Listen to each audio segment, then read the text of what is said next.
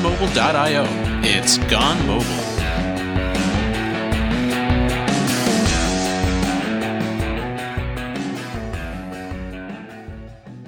Welcome back to Gone Mobile. This episode's being recorded on October 28th, 2014. So so far on this show and our past episodes, we've focused primarily on the more on the app side of things and haven't really talked much about the mobile web at all, which is still a, a big and really important topic. So to help us fill that gap, we're joined by Tammy Everts, uh, a performance evangelist over at Radware. Welcome, Tammy. Thanks. Thanks for having me. Uh, thanks for coming on. Um, so just to kind of kick things off, uh, I, I want to pull a quote out of the a recent State of the Union report that, that you guys published over there, and, and it, which stated, uh, and I quote, 38% uh, of smartphone users have screamed at, cursed at, or thrown their phones when pages take too long to load. it's uh, it's a hilarious but sadly believable quote. so, and I mean, I want to get into the specifics of everything, but just to, to kick things off in a nutshell, like what what is the the state of the union these days as far as performance goes? Okay, so just a little backstory about about those stats. Um, I found that a, a, year or two ago when I sort of idly wondered, like, I wonder how many people have gotten really mad at their phones. And then I thought, I bet there's a study out there somewhere that's like, and within five minutes, I had it at my fingertips. Oh yeah, great study done by Harris Interactive. So you know, not a not a, a small potatoes uh, research firm, and uh, and there it was. So yeah, I've been I've been kicking off a lot of talks with those numbers as well because they're pretty compelling. it's just a great um, quote. um, so the current state of the union um, for mobile. Well, we we just released our annual report at Radware, and just a little bit of backstory about about that report.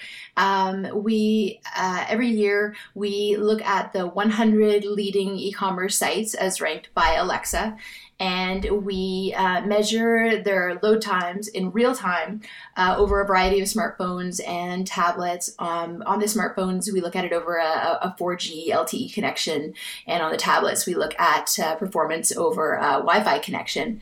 And um, we found, find consistently that uh, pages, these e-commerce pages, are not meeting end user expectations for load times of four seconds or less. So I so what are users expecting then as far as load times go? And is is do you find that it's wildly different between um, the expectation between mobile websites and desktop websites? Uh, actually, quite the opposite. So there have been a few studies around this. So it kind of really depends on who you ask. Um, the uh, studies by different organizations that have found that like the majority of users expect um, their pages to load in four seconds or less on mobile, and some studies, uh, two seconds or less on mobile. And that uh, 40% of users say they'll abandon a page that takes longer than three seconds to significantly load content. So that's a really um, that those numbers right there are kind of alarming and scary because if you use the mobile web you know that most pages just you intuitively know that most pages aren't delivering on those kinds of expectations um, and uh, the other kind of scary thing is that a lot of users, if you ask them, uh, well, you know, what are your expectations for mobile versus desktop? They'll actually say that they expect pages to load even faster on mobile than on desktop. So this expectation isn't based on like, re, you know, a, a, rational kind of uh, thinking that, well, you know, mobile is necessarily slow because there are, you know, obviously constraints in networks and constraints in the devices. Um, it's just, I just want it to be faster. I'm, I'm out and about with my phone and I just want the pages to be fast because I don't want to sit there for 10 seconds seconds and wait for pages to start to render. So. Uh, why are pages loading slower? What's the culprit? Is it you know the JavaScript? Is it just too big of pages? Yeah, I mean that's that's really it in a nutshell. So for for the our annual report, our, our, our, mobile state of the union, we we look at um, MDOT pages and we also measure the full site. And uh, because you know about eighty percent, eighty five percent of, uh, of of e-commerce sites now do have MDOT pages uh, or MDOT versions of their site. And we found that, you know, the median load time, um, like for an iPhone 4S was around seven seconds. For an iPhone 5S was close to five seconds. So already we see it's not meeting those, those two to four second load time expectations. And um, for if, when we looked at the full site, we were looking at uh, load times that were kind of more in the 11 to 15 second range. Wow. And so, yeah, so, um, and you know, and and when we did our test, you know, we tested each page 10 times, you know, clearing the cache between each test. Uh, we, we grabbed the median numbers. So, you know, this wasn't just sort of like, you know, sort of just doing a quick set of tests. Um, we, you know, we really, really kind of dove in there and, and gave each site a fair chance to, to, to, to give us, you know, its best possible numbers. And so these are the numbers we got.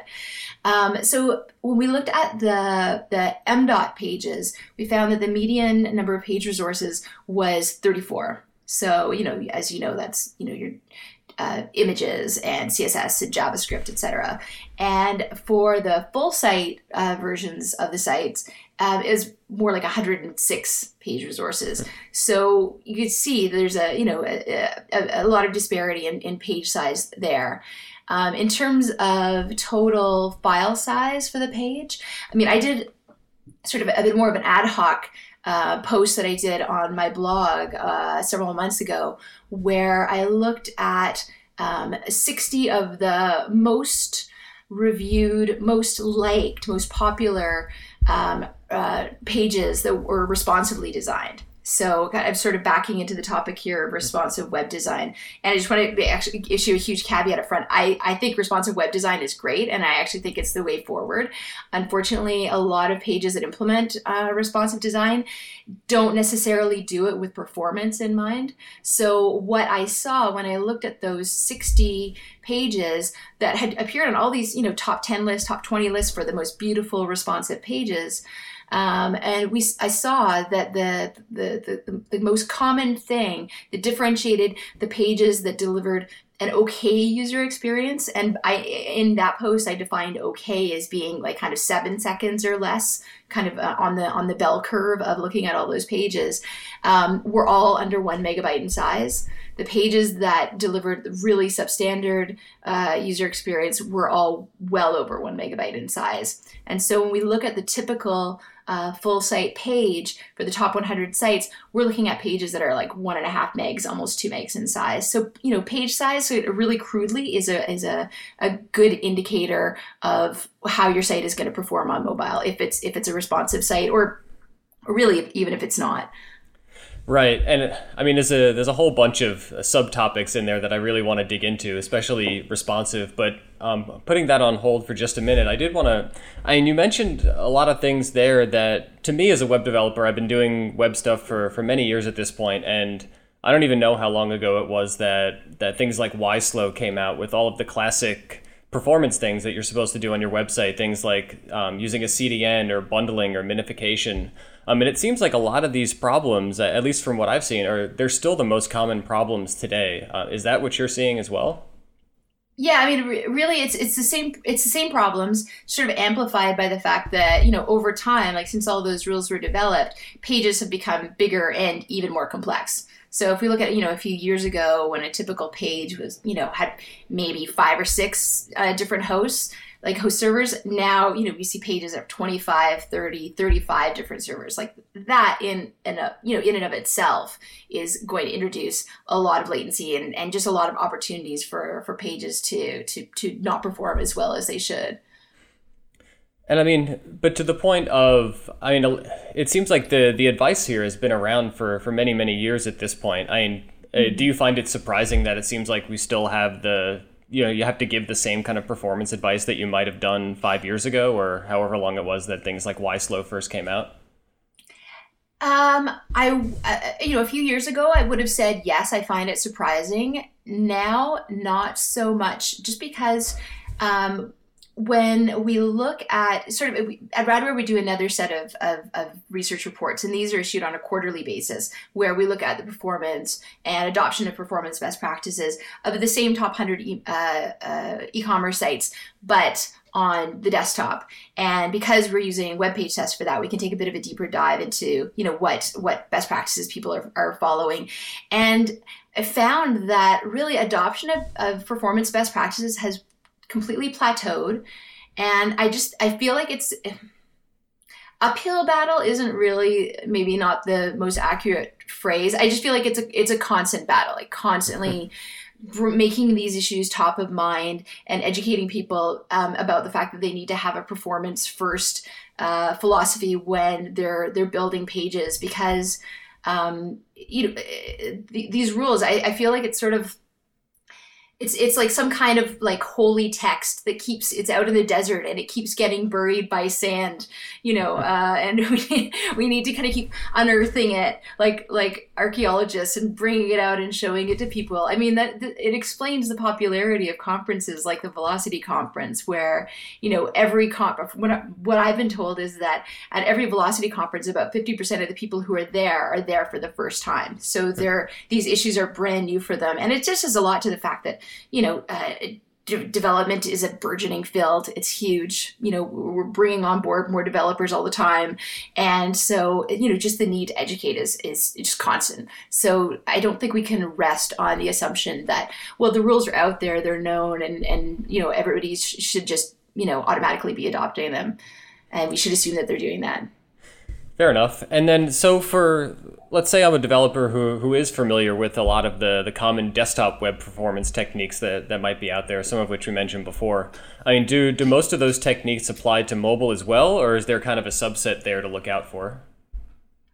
Um, it's a really good question. Um, I, I just to be to be quite frank with you and your audience, I'm not a developer. My background is user experience, so I'm at the extreme front end. so, um, yeah, you know, obviously working, you know, in this field for as long as I have, I, you know, I, I speak some developer language, but I don't want to uh, pretend that I'm a, I'm an expert on on the nuts and bolts of uh, developing for mobile.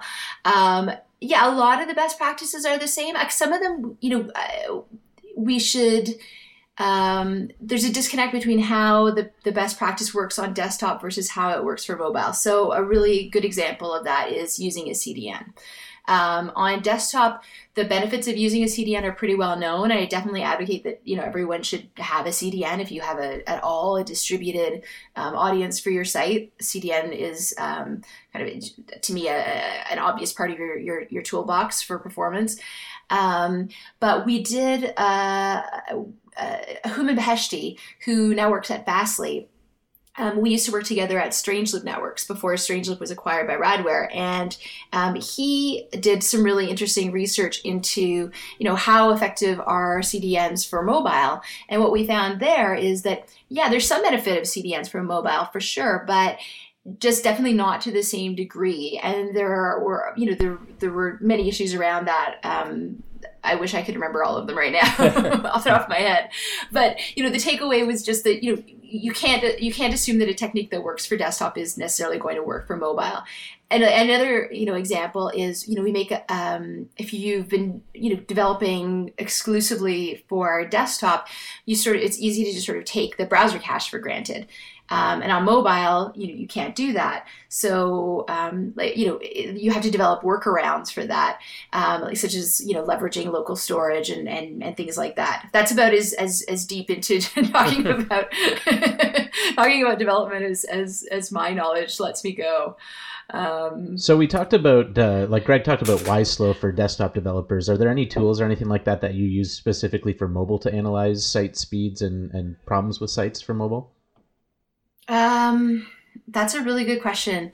Um, I when I look at mobile because I again because I'm coming at it from a, a user experience you know uh, angle and the way that, and the types of pieces that I tend to write I tend to focus on just individual sites and so I you know I I, I just use tools like web page tests and I kind of just eh, you know analyze individual pages things like that I'm not I'm not necessarily um, looking to um, to, maybe not looking at the data in the same way that a developer would. So one big difference between uh, between desktop and mobile mobile connections really is is network speed. And you know, if you take processing and memory out of the equation, network speed is definitely something that's going to be wildly different between you know a desktop connection with say you know some fiber connection or something and your your 3G device. Like, what are some ways uh, to to account for that in the types of pages you're building? Um, well, I I like, to quote um, Ilya Grigorik, who um, at Velocity, I can't remember which conference, um, said, and this quote has been picked up a lot, that if you're designing for 3G, which you should be because 3G is going to be around until the 2020s, um, then you need to automatically assume 2,000 uh, milliseconds of latency. So to me, that was like that was that's something I feel like everybody should know. You know, the the fact that you know that that's something that is being tagged onto your, your your performance right off the top, and so it's like you know you're automatically starting with kind of two seconds of of, of your that you're in the hole that you've got to kind of dig yourself out of. Some of the, the, the techniques that we talk about that you know that are similar to you know what you do for desktop versus um, versus what you you you do for mobile are you know obvious things like consolidating resources you know making sure that we're sending and and, and compressing resources to make sure you're sending the smallest possible package over the wire and and you know eliminating latency on round trips and things like that.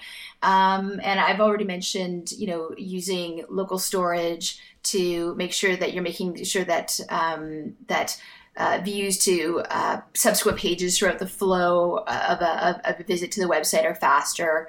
Um, you know, also just things like, you know, it's it's it's a really simple one, and it's sort of why I'm I'm you know I've come out in the past as being down on MDOT sites is just the issue of, of redirects. I mean, we take them for granted. On desktop, a redirect is like what you know 50 milliseconds or less. But on mobile, you know, it, it, it's, it can be longer than that. And it's actually, you know, uh, it, it adds up. If we already think about the fact that you've got those two mega, uh, two, two seconds that you're in the hole performance wise, um, and then you, you know, then the, right off the top, you have a redirect, you know, where you're, you're, you're sending people to your mobile, to the mobile site, because most people are not coming to your site from mobile. They're, they're, not coming to your MDOT site automatically. They're going to your, your they're searching for your desktop site.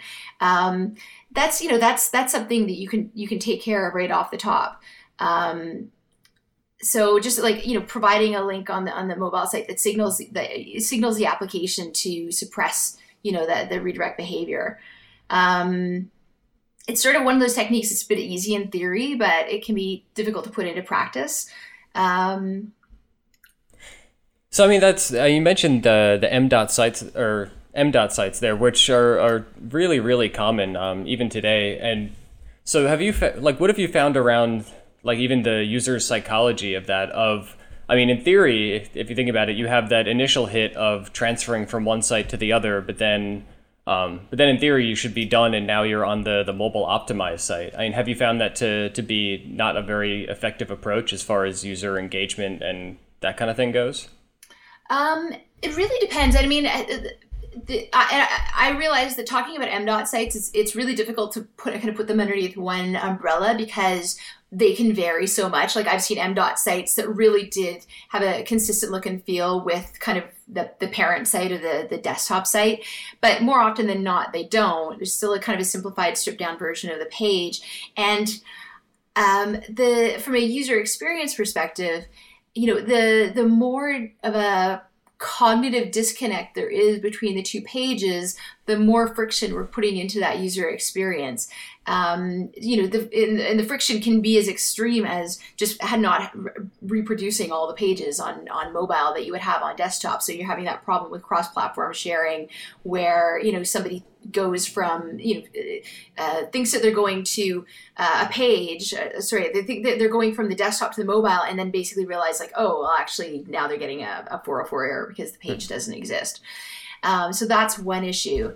Um, something that maybe a lot of people don't realize is just the impact of, of, of practices like showrooming on how users engage with your site. So um, one stat, I was at the shop.org summit um, in October and earlier this month, and um, one stat that I found really interesting was that the average online shopper um, visits your site 6.2 times across 2.6 devices uh, before they before they make their purchase. So it's so whether you want people to shop on desktop or mobile or, or whatever you might prefer, the fact is they're probably using both both devices or possibly even like you know a tablet, a phone, and and and their desktop before they complete a transaction and um, if their experience on each site is different enough that it, you know, kind of like throws this kind of cognitive grit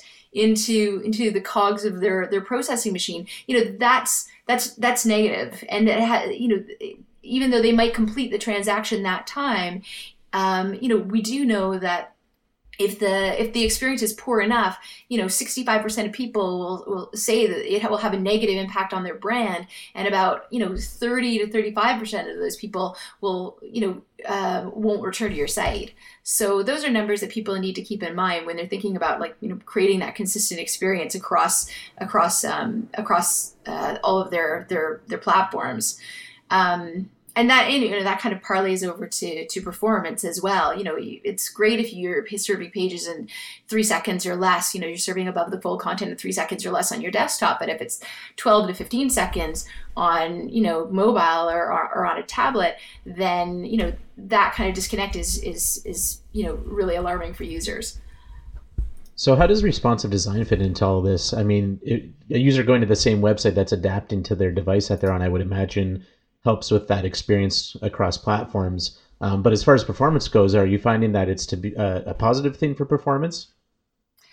Um, it can be a positive thing for for performance, um, but right now, I mean, again, just based on my my anecdotal sort of study of sixty sites. But again, these were sixty sites that had been very well reviewed in terms of how well they implemented responsive design um, notwithstanding performance, um, found that you know 20% of them served an okay you know okay user experience in terms of speed, but overwhelmingly the remaining ones did not. So 80% of, of these sites that looked great. Like I looked at them on my on my on my desktop, I looked at them on my phone, I looked at them on my on my iPad. They looked fantastic, but performance wise, you know, I saw pages that were five or six megabytes in size. And when I posted that that um, post on Twitter, and people were reading it, I had people, you know, messaging me and saying, "Oh, I've seen responsive pages that were 10 megabytes in size." And you know, as as I mentioned earlier, you know that that size, just that crude measurement alone, correlates so strongly with slowness that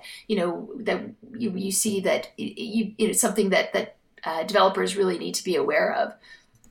That's always the kind of the like I've always liked responsive design personally. Uh, at a more theoretical level than a practical level just because i mean I've, i am i try to be performance focused in a lot of the, the web work that i'm doing and then the the idea mentally of, of pulling down all this extra content that i might not need just in case things resize like there are certain things you can do with css to, to mitigate that Mm-hmm. But it, it I, I also find it to be pretty limiting as far as like what you can pull off, um, and especially if you're if you want to deliver a, a fundamentally different experience, like it might not just be like in so in, in my mind there there are a couple categories here. There's there's uh, sites like say the New York Times that are going to be very consumption based, where you're you know you're reading blog posts, you're reading news articles, and that's a little more fitting to something like responsive, where it is just um, kind of shifting the same content around and exposing it.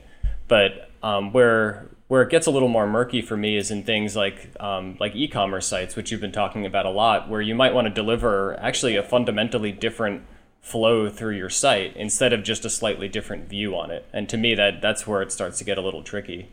Hmm. Hmm. Um, no, it's a, that's a really good question. I mean, I yeah, different types of sites, different verticals um, do approach responsive differently. And I actually, while while we're on the subject of media sites, I do want to kind of give a shout out to sites like TechCrunch because one thing that I I, I um, hear a lot is like, oh, you know, media sites are just famously so slow and you know they they, they suck in terms of performance, um, and you know, and responsive design is you know there's you know there's a faction of people who think responsive is automatically slow as well, and I don't just and I don't agree with that faction. Um, but then I look at one of the sites that I looked at in that post where I, I, I uh, studied 60 different responsive sites was the TechCrunch site, and I looked at a few other media sites as well, and I won't name those, but TechCrunch was was a great example of a site that is a media site that's also responsibly designed and actually serves pretty decent load times like you know so uh, you know it can be done and it can be done on a, on a media site. To kind of get back to your question about you know e-commerce versus versus media sites i mean um, when I was at the shop.org summit, I did hear a lot of um, site owners talking about really wanting to create unique experiences for mobile versus what they do for desktop. Mm-hmm. And I think that's really interesting. Um, there's, you know, arguably great use cases for doing that, for why you would want to do that, so long as you're not detracting from that you know uh, that that multi-screening uh, shopping experience that multi-platform shopping experience that i talked about earlier. Um, mm-hmm. the, the the interesting thing about um, about uh, how people were talking about creating these u- unique mobile experiences um, and using responsive design was that again very little of the conversation centered around performance. So i thought that, that was really interesting. I mean it's you know it's it's one thing to kind of argue that you need to make your pages look different and feel different on a different platform. Um, and you know some people might argue like no you need like you know some usability experts argue no you need to have like kind of rock solid consistency across all platforms. But if you're doing something different and you're still not looking at performance you know that's that's obviously an issue. And I mean, I guess to, to play devil's advocate for, for a second, and not necessarily a position that, that I agree with, but and so if you say we've we've talked a bit about um, you know how there there's a lot of conventional wisdom around how to how to make pages performant and and how important there's a lot of numbers out there. Um, I'm sure you know more than I even know about of you know like how the the, the correlation between performance and user happiness and you know cart abandonment and, and things like that. Um, but the point still stands that there are a lot of super successful sites out there that that aren't very performant and that have really bloated web pages. So I mean, like, is it? Um, are we still in a position where we can say that these things, uh, you know, 100% matter? I think so. I mean, uh, we can, yeah, we I can point to some sites that are successful despite not being very performant. But if I actually look at the top sites out there, if you look at the the eBay's, Amazon, uh, Walmart, these are all sites that consistently rank pretty high in performance. So to say that you know, oh well, you know, we're you know, yeah, our pages are slow, but we're still fine, and we're still you know a, a, a like a an internet retail 100 company or, or we're on the internet retail 500 list so we're obviously doing okay um, you know you really kind of have to to benchmark uh, yourself you have to benchmark yourself against these companies and realize that you know yeah you might be doing okay but consistently like with uh, you know all the case studies that i see where companies have invested uh, resources on on performance they consistently see performance improvement. You know walmart you know uh, for example uh, put a lot of effort into into looking at their pages and they found that for every second of improvement they had you know kind of 1 to 2% increase in conversions that's that's a big deal um, when i was at velocity new york um, there was a, a, a, great presentation from staples.com where they found that they improved median performance by um, oh, i don't want to get this wrong but i believe it was by one second and they improved conversions by um, 10% and that's the most extreme sure. you know like case study I've heard of. Um, but it's it's really interesting. So you can say, yeah, status quo is fine. Like, look at us, we're profitable and and, and we do okay. But if you look at you know these case studies that say you know, that um, that that fixing performance consistently yields uh, increased revenues, increased conversions, uh, more page views, more time on site, etc., then you know to me the case is really clear for for for investing in performance internally. So you're talking about conversions as a metric that's being used. We've also seen cart abandonment commonly used as a metric. Uh, mm-hmm. Is there any numbers about that when we're talking about page speed uh, versus that? Yeah. Um, well, we look at let's. I mean, we can look at bounce rate as just a way of kind of entering into this uh, this topic. You know, we know that um, we did a, a study uh, two or three years ago um, here at Radware where we um, looked. It was kind of early days of looking at mobile performance. Like we, you know, with our e-commerce customers, we finally had a significant number of their shoppers were using mobile that we could actually um, get decent data sets so that we could look at, at, at how their pages performed. And we had one customer um, that had you know just millions of transactions per month, and uh, a significant number of those were mobile, and they were curious to see how. Um, uh, changes in mobile performance affected uh, a variety of different metrics, such as bounce rate and, and revenue, et cetera. And so they agreed to a 12 week experiment where we um, introduced network delays of 100 milliseconds, 500 milliseconds, and 1,000 milliseconds to a small cohort of their of their mobile traffic. And we found that um, at 100, 100, milliseconds, the the impact was pretty negligible. Um, at 500 milliseconds, we started to see an impact, and we saw you know hits to uh, conversions, revenue, cart size, bounce rate. And at 1,000 milliseconds, we saw the bounce rate um, jump, uh, you know, by by almost 9%, which is really, really scary just in and of itself. And this was with no other changes to the pages. So, so there's that, you know, and that was, and that was for mobile, mobile traffic. Um, in terms of cart size, I mean, we've seen that, um, that uh, impact of slowness on mobile is pretty commensurate with impact of slowness on on um, desktop. So you know we can kind of carry some of those numbers back and forth across the platforms. And um, we did uh, a study of uh, another one of our customers, AutoAnything.com, and uh, we looked at uh, the impact of of, uh, of increasing page speed on cart size for them, and it increased their cart size by by you know two or three percent. So that doesn't sound huge, but we actually think overall for companies that are doing you know like uh, hundreds of thousands of transactions per month, millions of transactions per year, that's a pretty significant number overall. It definitely is, and I mean, I work for I, I work in e-commerce as well, and if we see you know a five percent bump in conversion or a five percent dip, then that's that's a pretty huge deal. Like either we did something awesome or we did something really really wrong. But it's uh, it's definitely a number that we watch. So I mean, like you had also mentioned, I mean, so you, you have cart size and cart abandonment and things like that on the e-commerce side, um, and you'd mentioned you know bounce rate uh, as a, a, possible other metric. Have you found that to be the your kind of go-to metric for for other spaces than e-commerce, or are there other things to look at as well? Mm-hmm. So, um, well, for e-commerce and for for media, like so, some of the metrics that we like to look at. For, so, for e-commerce, it's um, it's anytime we can get metrics around revenue that's great. I mean that's that's kind of our go-to metric because it's the one you can easily it's it's i mean money is sexy so you can get people excited about you know uh, about gains and you can get them really scared about about losses um, if you if that's something that you need to do to to mobilize people. Um, and you know conversion same deal although there can be a little bit of education around you know just explaining to people what conversion rate is and why it why it matters um, and uh, yeah, page views, time on site.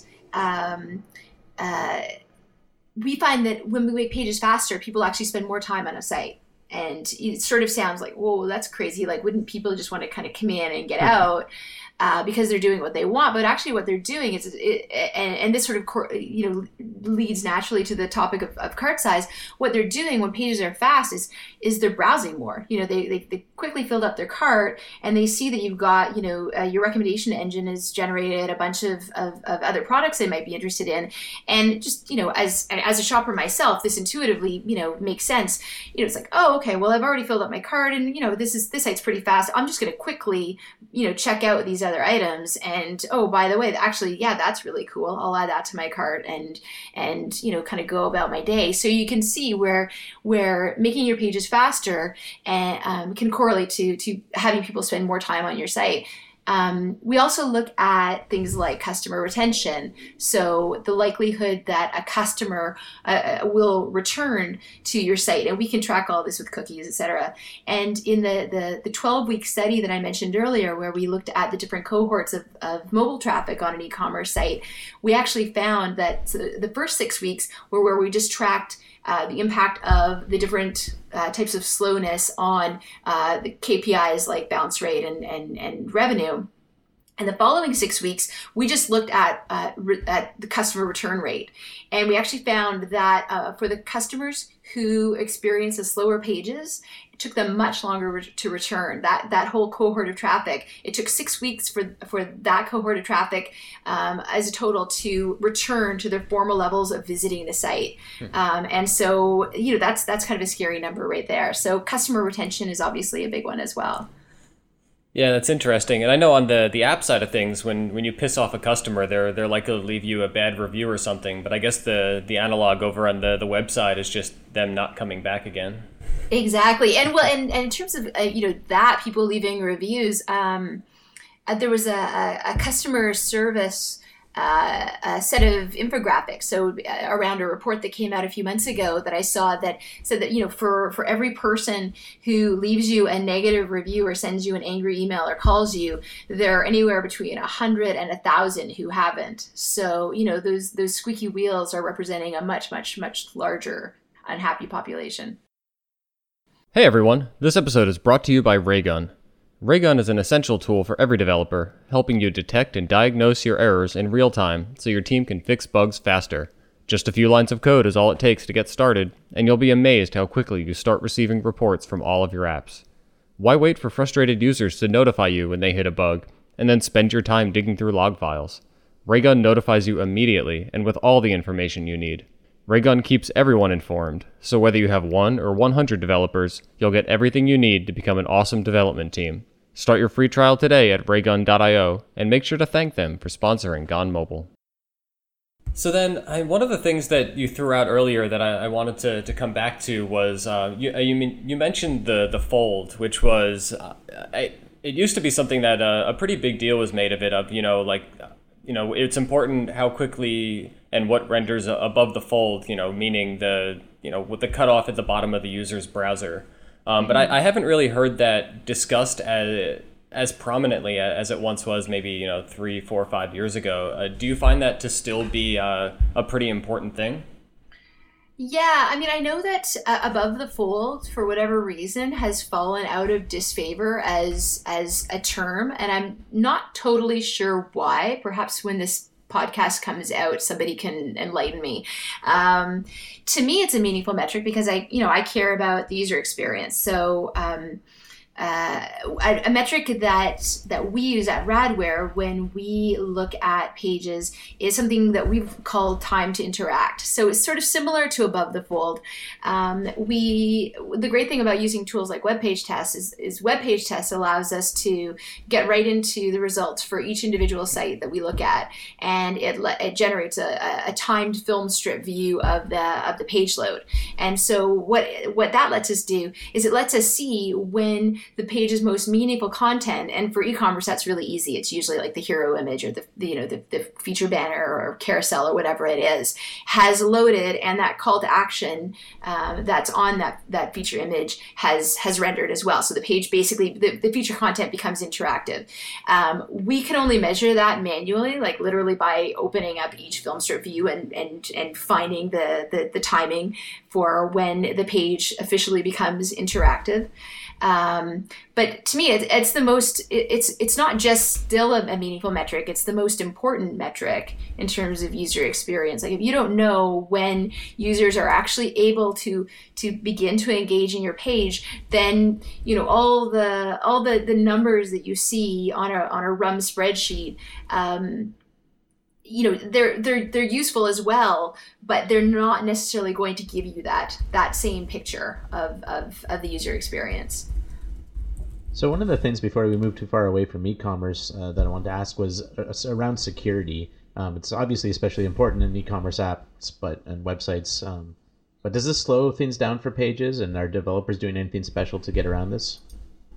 Um, yeah security definitely affects performance um, and necessarily so i mean i would never tell anybody that they need to just get rid of you know whatever security measures they're taking on their pages.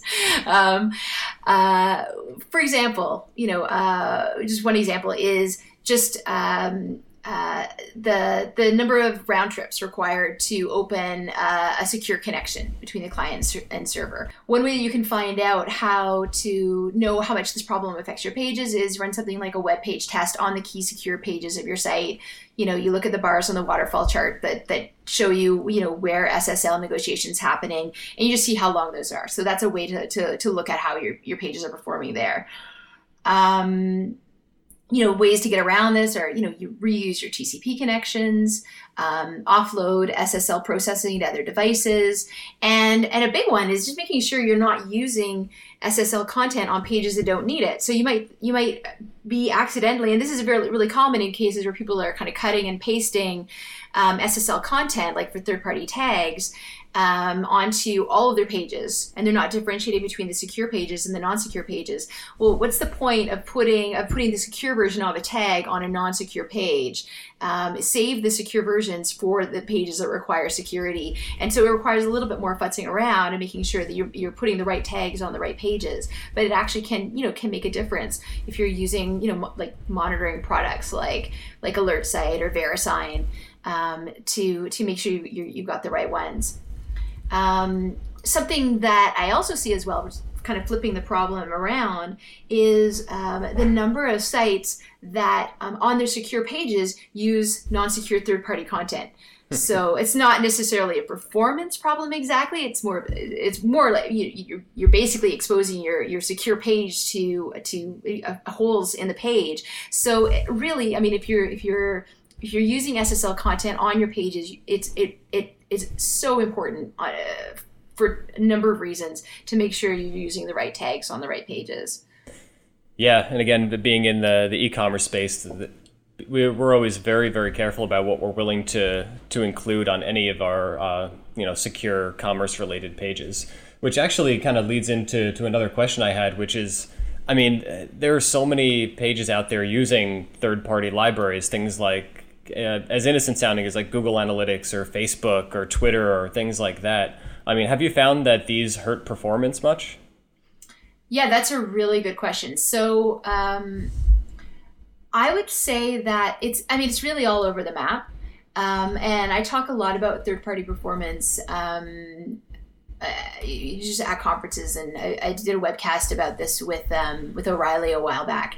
Um, and I would say the biggest problem is just that people don't have a lot of visibility into the third parties, and people don't necessarily, especially and developers, I don't think have as much control as they would like to have. And I'm pr- probably preaching to the choir here over what third party scripts get added to the page. So it's it's kind of a wild west situation where, um, you know, in an ideal world, if you're a developer, you want you know the scripts you you you want to know what scripts you're loading. You want to make sure that you've got some kind of performance related SLA with a third party provider. You want to, you know, uh, ensure that they're, you know, the scripts are loading asynchronous, asynchronously if, uh, if, if that's possible, etc.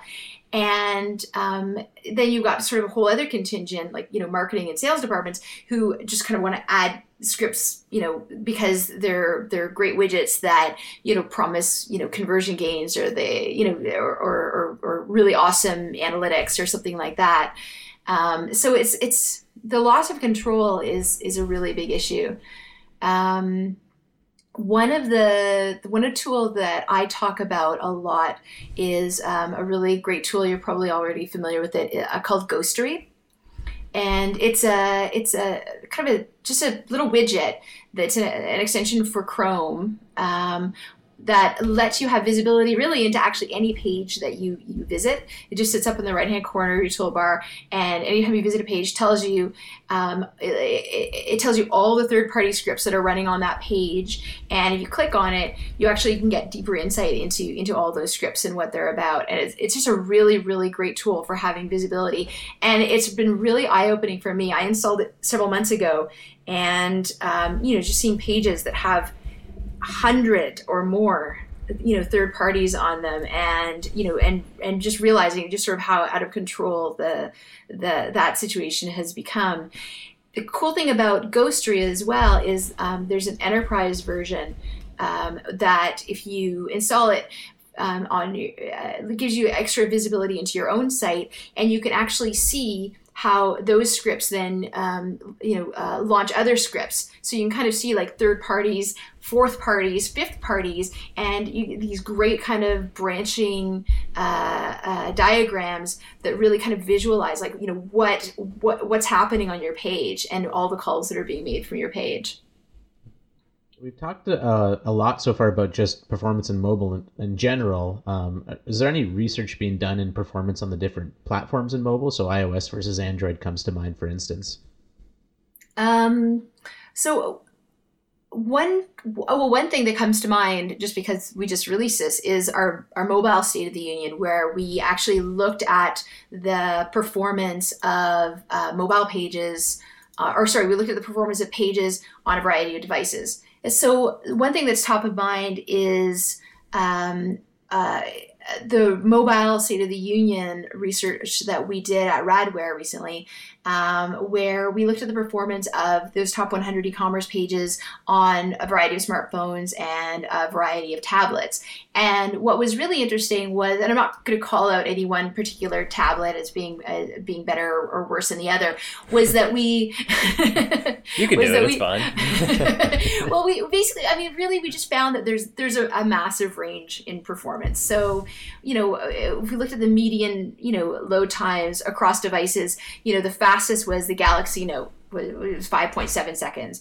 And the slowest was the iphone 4 not surprisingly or sorry the 4s with 15 seconds. So site owners should really be aware that there's this and they I, you know and I, i'm just going to come out and say i have an iphone 4s i like it because it, it actually gives me this visibility into how pages perform at that end of the spectrum.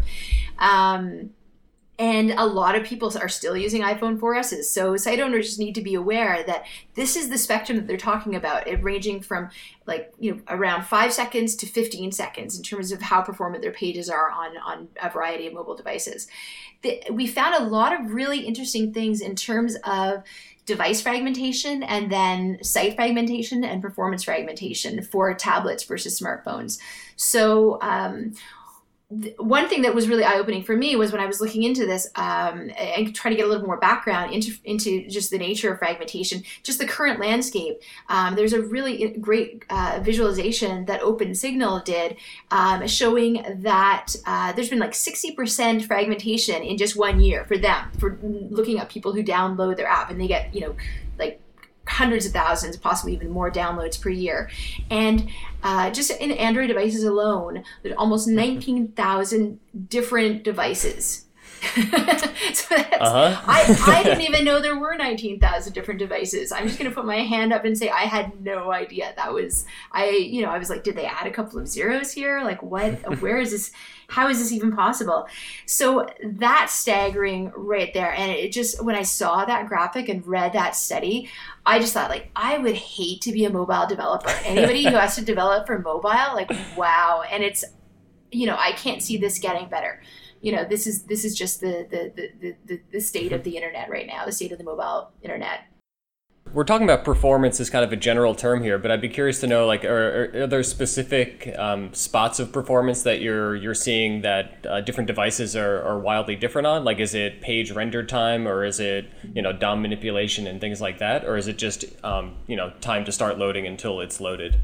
Yeah, I mean that's that's that's the the that's the metric that I focus on. You know, start render, um, document complete, things like that. So um, yeah, um, so yeah, I would I would say yes.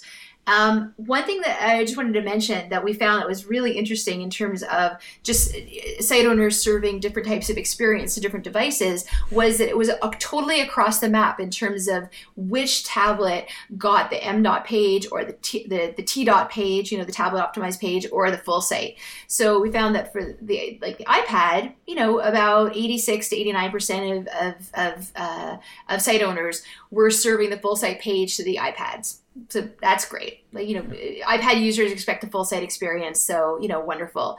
Um, what we found was really concerning was if we look at Android tablets, it was more like uh, 63, 65% of, of those uh, devices, or sorry, those sites were serving the full site to um, to Android tablets, and oh, up to 30% of, uh, of, of the sites were still serving the M dot page to the tablet. So if you've ever looked at what a typical M dot page looks like on your tablet, it looks ridiculous. You know, every time I see it, it's it just sort of jumps off the, the, the screen at me whenever I see one. So you know, you know, and there's there's workarounds for this, just in terms of like you know, um, um, as a developer, ensuring that you recognize the device that somebody's coming on and and make sure that you're serving them the you know the the, the correct experience.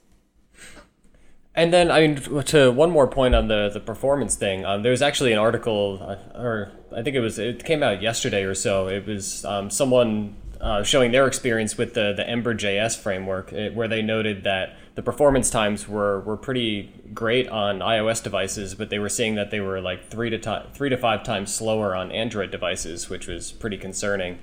And I mean, like on the on the desktop development side of things, you know, there's there's pretty much like any any noun.js is some new like hot framework that adds a whole bunch of overhead to your site and a whole bunch of like really rich development features. But I can imagine that these are are often pretty heavy to put into to mobile mobile websites. I mean, have you found that um, the frameworks like that tend to to drag things down on the mobile side?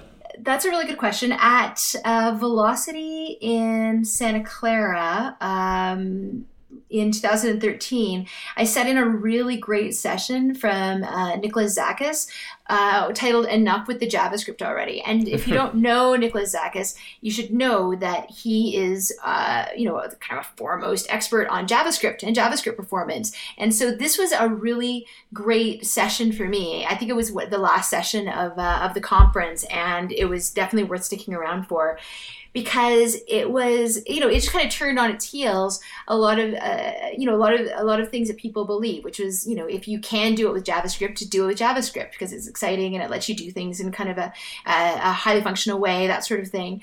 But you know and he said this even not necessarily just with the focus on mobile performance but obviously with mobile you know it, it sort of amplifies this as as an issue.